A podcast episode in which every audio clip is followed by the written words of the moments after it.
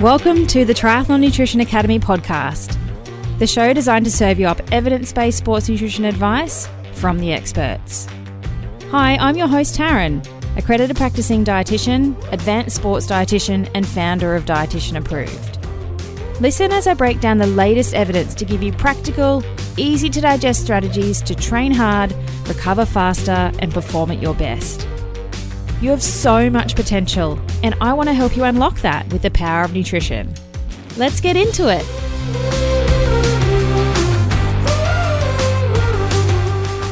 Welcome to the Triathlon Nutrition Academy podcast.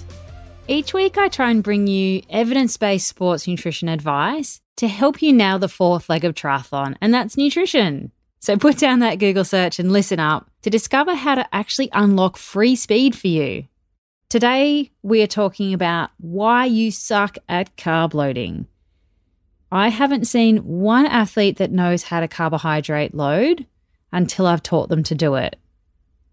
Let me tell you, it is not just eating a bowl of spag bowl the night before you race. That is not carbohydrate loading. So let's take a step back first before we talk about carbohydrate loading and just make sure you understand what I'm talking about when I talk about loading and muscle glycogen. So, muscle glycogen is basically like the fuel tank in your car. It is our storage form of glucose. We package up glucose in a ratio of 1 is to 3 with water and store it in our muscles and our liver as glycogen. And that is our fuel. That is what we use for energy when we exercise. And it's also the sole source of fuel for our brain, unless you're fat adapted, but that's a conversation for another day. So, when we're talking about carbohydrate loading, we're talking about filling up our muscle glycogen fuel tank in our muscles. We want it nice and full for racing because that means that we've got more energy in the tank to go faster for longer. Just like driving a car, the fuller your tank is, the further you can get. Now, there are some adaptations that come from low glycogen stores. But that is definitely an advanced strategy. And I'm not going to talk about that today because chances are, if you're listening to this, you're not an elite athlete that needs to understand these types of strategies. So we're just going to talk about carbohydrate loading. So, what is carbohydrate loading? It's a super compensation of our muscle glycogen stores above the normal levels.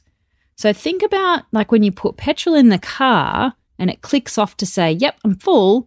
And if you're anything like me, you press it again and shove some more in. That's kind of like carb loading. We're trying to shove a bit extra in the tank. We're putting that extra click of fuel in to really super compensate our levels up above normal levels, beyond what is normal for our storage on a day to day basis. Now, interestingly, the more muscle glycogen we have, the faster we use it. And we use it at different rates. The higher the intensity, the more muscle glycogen we use. But our fitness levels and how trained we are as an athlete also dictate how fast or slow we use it. And by filling up our fuel tank, it doesn't make you faster for each minute you're running faster or cycling a little bit faster. What it means is it actually delays the onset of fatigue. So we're delaying running out of fuel. We're also delaying running out of fuel by eating carbohydrate when we exercise. So we're topping up with our exogenous intake of carbohydrate, so food coming in the mouth. That's not putting glycogen back in the tank while we're exercising. That's managing our blood glucose levels. Because what happens is we eat that carbohydrate, digest it, break it down into single units of glucose or whatever, and then that goes through the bloodstream to the working muscles when we need it for energy. It's not going into the fuel tank because that makes no sense. Why would we try and put petrol in while we're moving? Just like you got to turn your car off at the petrol station, you can't put fuel in while the engine's running. So, with our normal day to day diet, it takes roughly about 90 minutes of exercise before that fatigue state sets in. Now, it's 90 minutes based on a number of papers but they're at certain sustained intensities. If you're doing a session that is variable intensity, so you might have hard bits and slow bits, you might be able to get your glycogen fuel tank further than 90 minutes. And if you're doing really high intensity, short, sharp, high intensity, no rest for a long period of time, you may get less than 90 minutes out of your fuel tank. So, what offense should we be carb loading for? So, knowing that on a normal diet, we'll run out of fuel at around roughly 90 minutes, we want to be carbohydrate loading for events that are longer than 90 minutes. So, not sprint. We don't need to carbohydrate load for a sprint. But Olympic distance and longer, we will need to carbohydrate load. And the more competitive you are, the more important it is. And we know that carbohydrate loading improves performance by about 1 to 3%, which is pretty cool. But how much carbohydrate do we actually need to load? And I can't give you the answer to that on this podcast. It's really individual. I can give you the plan for what you need if you come and join us inside the Triathlon Nutrition Academy. But there is a range based on how much lean tissue you have, lean muscle mass. And then it also depends on what your day to day carbohydrate intake is, whether that's really low or really high. Depends if you're male, depends if you're female, and it depends how competitive you are, like I said before. Like if you are a fast athlete and you're trying to win or you're doing a nine or 10 hour Ironman, then I would carbohydrate load you way more aggressively than, say, a smaller female that's just happy to turn up and get to the finishing line. So while we've got guidelines, it is individual and you need to understand what you need for you and do that plan for a while and practice it and tweak it. And then you might want to evolve that over the years as well when you become better at carbohydrate loading and you've been in the sport for longer and you become more efficient at using glycogen or carbohydrate and packaging it up and storing it as well. Like anything with nutrition, you have to practice before the big dance. Don't carbohydrate load the day before your race for the first time ever. Make sure you practice it a few times in training. With my athletes, I like to practice at least once or twice because carbohydrate loading, while it sounds fun, is actually really hard, particularly if you're a little bit carb phobic. But some people take it as a free for all to just eat whatever the hell they want, and that's not carb loading either. Like, more is not necessarily better. We want to find the sweet spot for you. I had one athlete recently tell me that she just ate pasta, massive bowls of pasta, all day long because she wanted to carbohydrate load. And that didn't go so well on race day.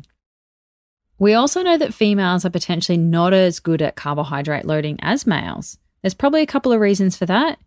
Number one, they're smaller. We don't have as much muscle mass or muscle tissue as males, so we may not need to be so aggressive.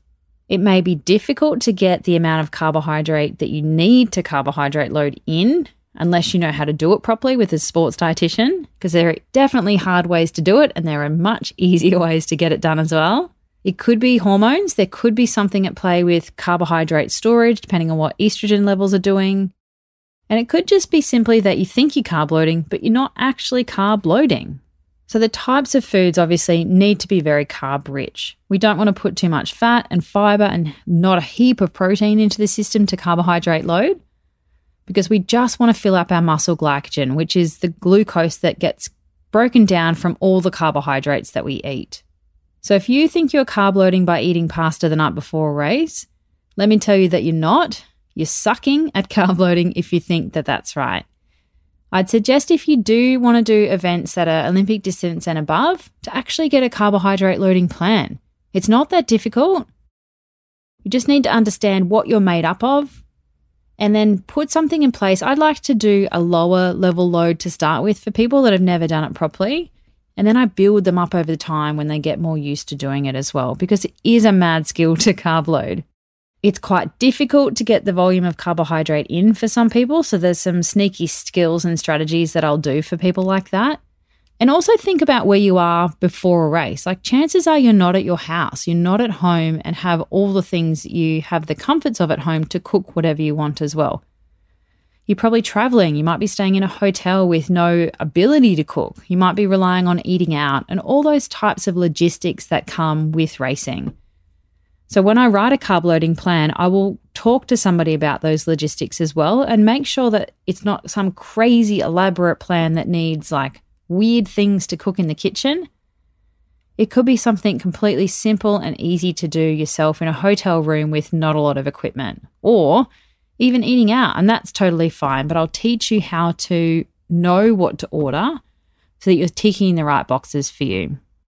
So I hope that's helped you understand a little bit about what carb loading is, what you need to be doing it for, and that potentially what you're currently doing is not actually loading your muscle glycogen levels with glycogen and not loading your muscle glycogen levels to their full and then super compensating them above normal levels. If you're looking for a carbohydrate loading plan, there's two options. You can come and join us in the Triathlon Nutrition Academy. We go through carbohydrate loading in phase two when we do our short course race nutrition for Olympic distance racing. And then we also go through carb loading again in phase three when we do long course racing because your carbohydrate loading strategy for short course stuff like Olympic distance racing will look different to when you step up to 70.3 and Ironman. There's a few different strategies that we want to put into place when we're doing events that are definitely longer than just a two to three hour Olympic distance event. So that would be one way to get a plan. Your other way to get a carbohydrate loading plan that's developed by an advanced sports dietitian is to work with me one on one. I will write carbohydrate loading plans for people as part of our packages. So you've got my performance package or endurance package if you're looking at getting that one on one help and you want me to write your plan for you. If you want me to do that, head to dietitianapproved.com forward slash services and you'll be able to see all the ways that we can work together. And if you just want to chat, come and join us inside the Dietitian Approved Crew Facebook group. It's full of a bunch of awesome endurance athletes that you can high five when you're in there. Thanks for joining me for this episode of the Triathlon Nutrition Academy podcast. I would love to hear from you.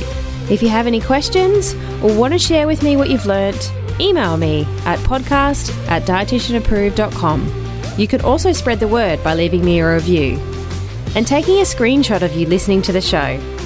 Don't forget to tag me on social media at dietitian.approved so I can give you a shout out too. If you want to learn more about what we do, head to dietitianapproved.com. And if you want to learn more about the Triathlon Nutrition Academy program, head to dietitianapproved.com forward slash academy. Thanks for joining me, and I look forward to helping you smash it in the fourth leg. Nutrition!